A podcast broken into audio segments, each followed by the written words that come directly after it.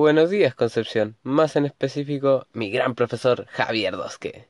¿Cómo está, profesor? Sé que está escuchando esto camino a su casa probablemente, en su vehículo. Déjeme decirle que yo también estoy en un vehículo en estos momentos, pero no está en movimiento. Estoy en mi garage, ya que tengo hermanos chicos y en mi casa no hay silencio. Pero eso también es bueno porque ¿sabe usted qué proyectos empezó en el garage? Exacto, muchos proyectos. Apple, em, Apple y Samsung creo que también. Pero cualquier proyecto exitoso empezó en un garage. Así que también por eso estoy aquí hoy día. ¿De qué hablaremos hoy? se preguntará. Bueno, no creo, pero... ¿De qué hablaremos hoy? se preguntará. Sí, hablaremos de la fotosíntesis, exactamente, porque pronto es la prueba y... ¡Ay, la prueba!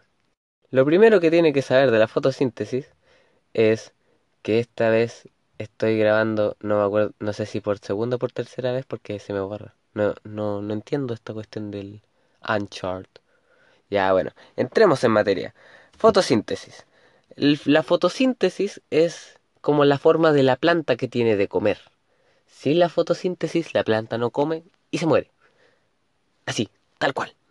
¿Y por qué ocurre la fotosíntesis? Ocurre porque la célula vegetal tiene cloroplastos, los cuales vamos a llamar a alguien para ver si sabe cómo funciona un cloroplasto. ¿Aló? Hola, buenos días señora. Mi nombre es Sebastián Elazarret y estoy haciendo un proyecto para el Colegio Concepción San Pedro. ¿Cómo se encuentra usted hoy día? Hola, mijito. Yo estoy bien aquí tejiendo.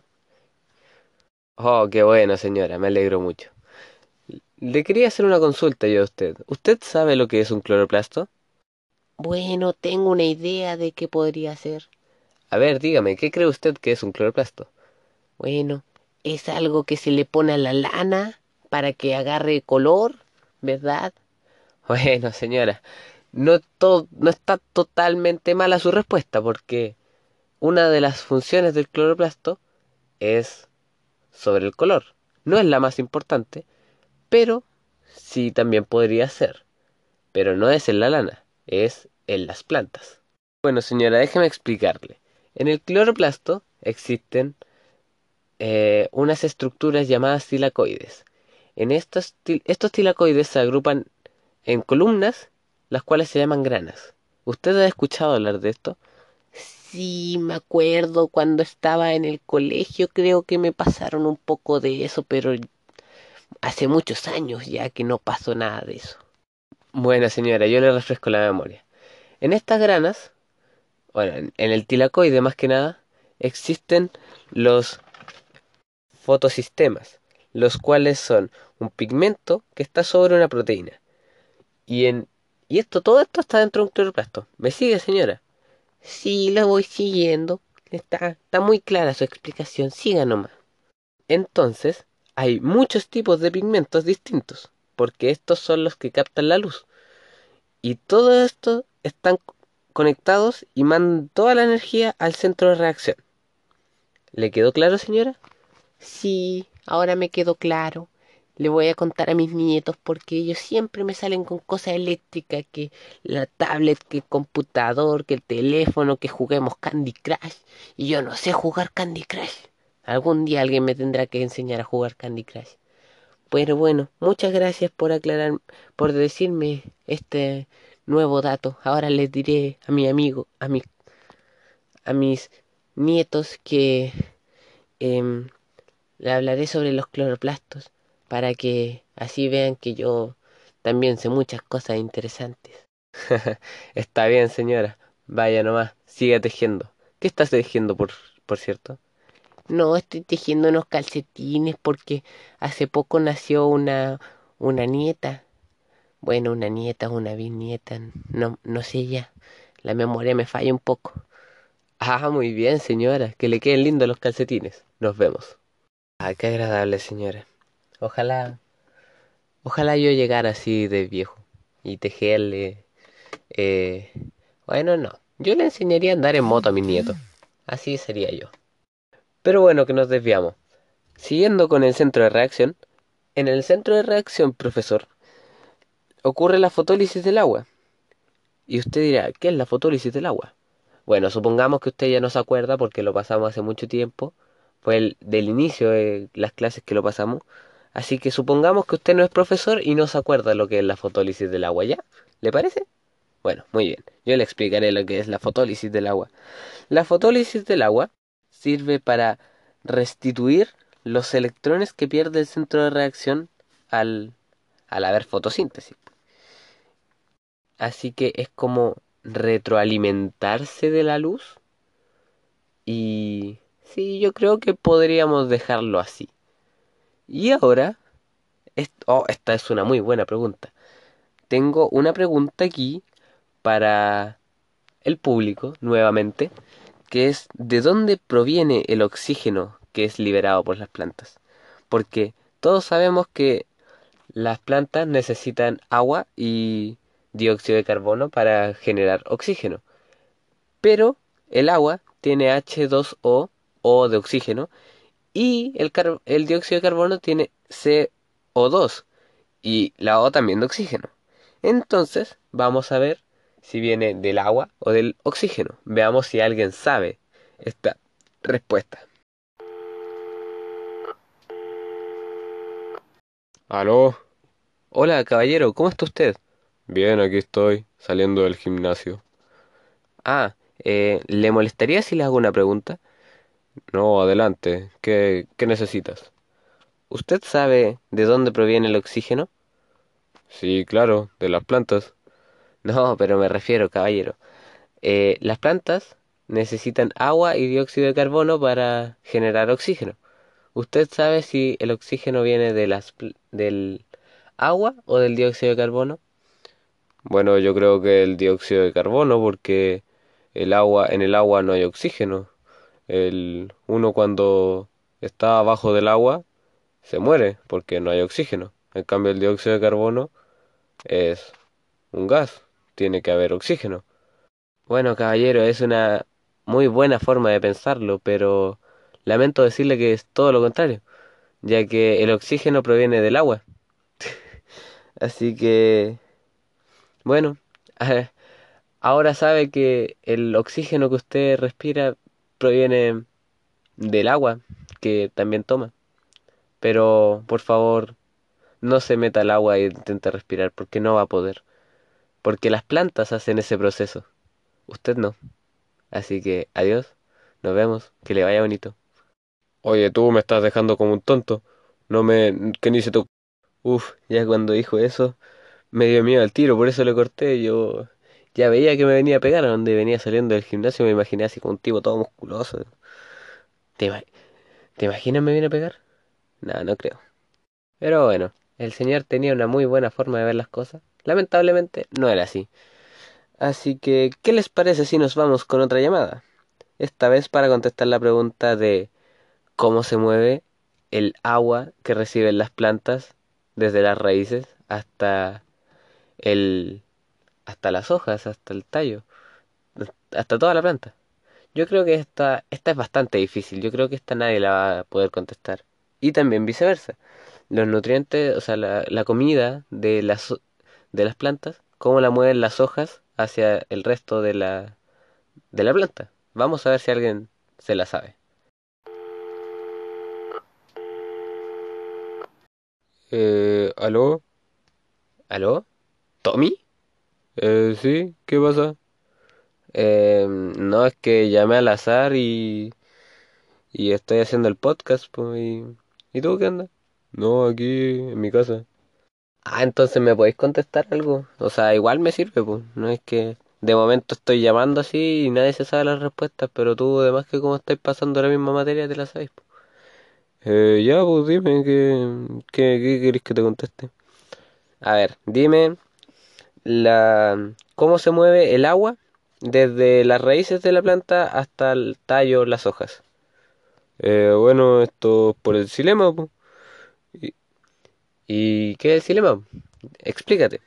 Eh, bueno, el xilema, mueve el agua desde la raíz hasta la planta entera y esto está formado por células muertas. Bueno, el xilema y también propiedades de la de la del agua que en estos momentos no me acuerdo, pero me acuerdo que es como que sube un poco las paredes y y también que por presión, una cosa así, que yo me acuerdo.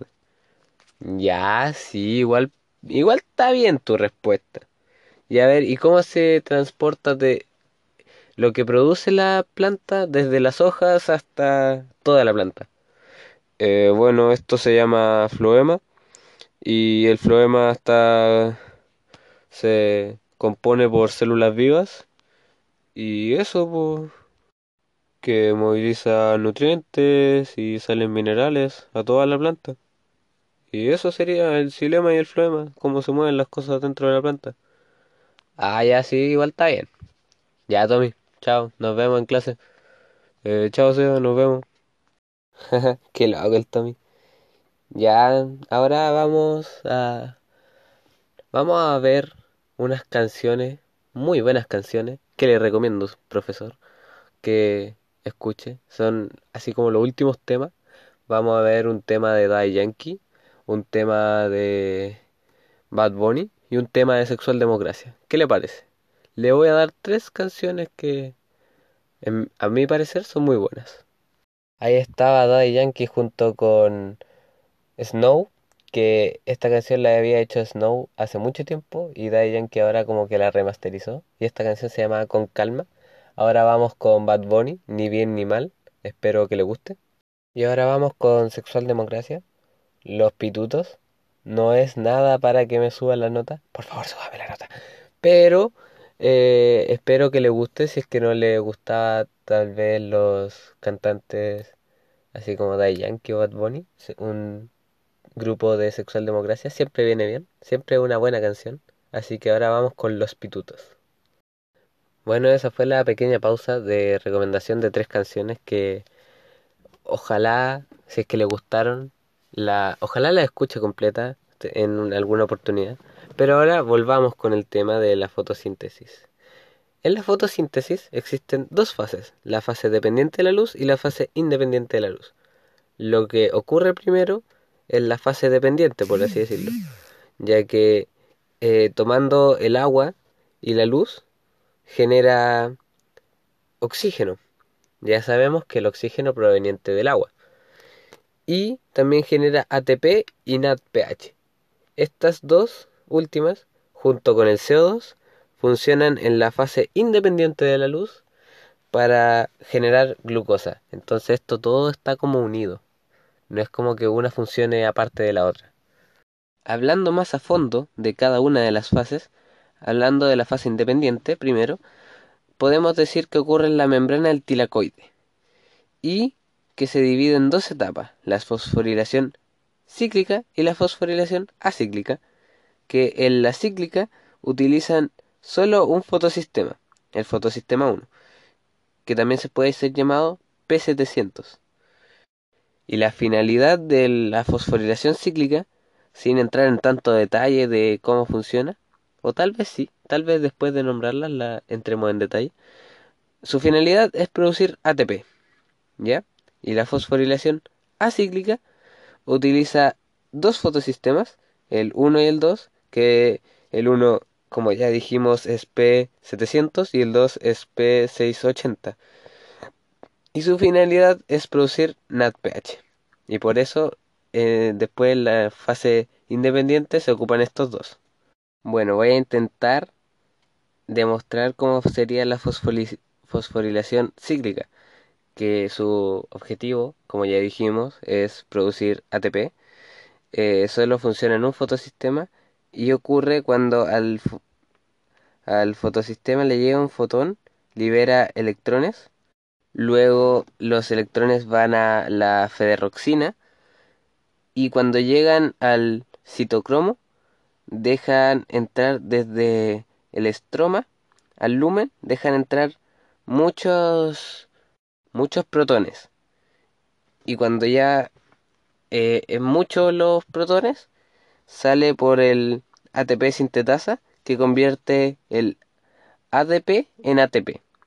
Eso sería como lo más simple que lo puedo decir. y bueno, después del citocromo pasa por el por la plastocianina para volver al al, al fotosistema y esto lo hace muchas veces y por eso después se llena de protones dentro del en el lumen y al liberarlos así como a presión como en la en la represa transforma el ADP en ATP. Eso es como lo más simple que lo puedo explicar. Bueno, y en la fase independiente de la luz se, se dividen en tres etapas, las cuales se podría llamar el ciclo de Calvin, las cuales son fijación, reducción y regeneración. En la fijación se une el CO2 con el RUP, gracias a una enzima llamada rubisco, para así generar el G3P. Y esto gasta 12 de ATP. En la reducción, que es para crear azúcar, se unen dos moléculas de G3P y se, o sea, se toman dos moléculas de G3P y se transforman en glucosa. Y para esto se necesitan 12 NADPH. Y al final de esto, en la regeneración, sobran, por así decirlo, o sea, las moléculas de G3P que sobran son utilizadas para recuperar moléculas de RUP. Y esto eh, eh, consume 6 ATP. Entonces, por en total, en el ciclo de Calvin se gastan 18 ATP y 12 NADPH. Ahora para continuar hablaremos de el metabolismo celular, el cual se divide en anabolismo y catabolismo. Bueno, en el anabolismo es un proceso el cual transforma moléculas simples inorgánicas en complejas y orgánicas. Por ejemplo, la fotosíntesis, en la cual toma el CO2 y el agua y con luz crean glucosa y oxígeno.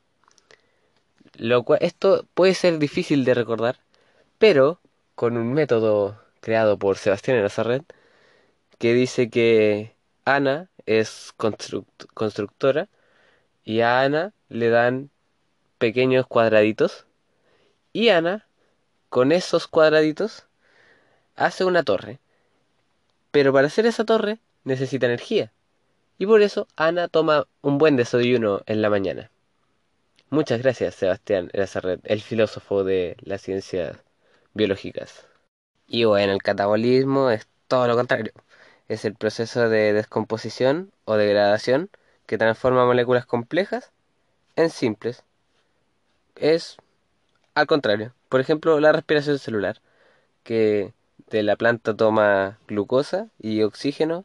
En esto pasa en las noches, en la fase independiente de la luz, y la transforma en CO2, ATP y protones. Y bueno, por último, para terminar, vamos a hablar sobre los factores que afectan la fotosíntesis, los cuales son la temperatura, la luz, el dióxido de carbono, el agua, todo, todos estos tipos de cosas pueden afectar si es que tú quieres cuidar una planta. Así que siempre debes comprar la mejor agua de la ciudad agua embotellada de la cuica, de la muy cuica, y tu planta dará mucha, mucha glucosa y, y oxígeno para que pueda respirar.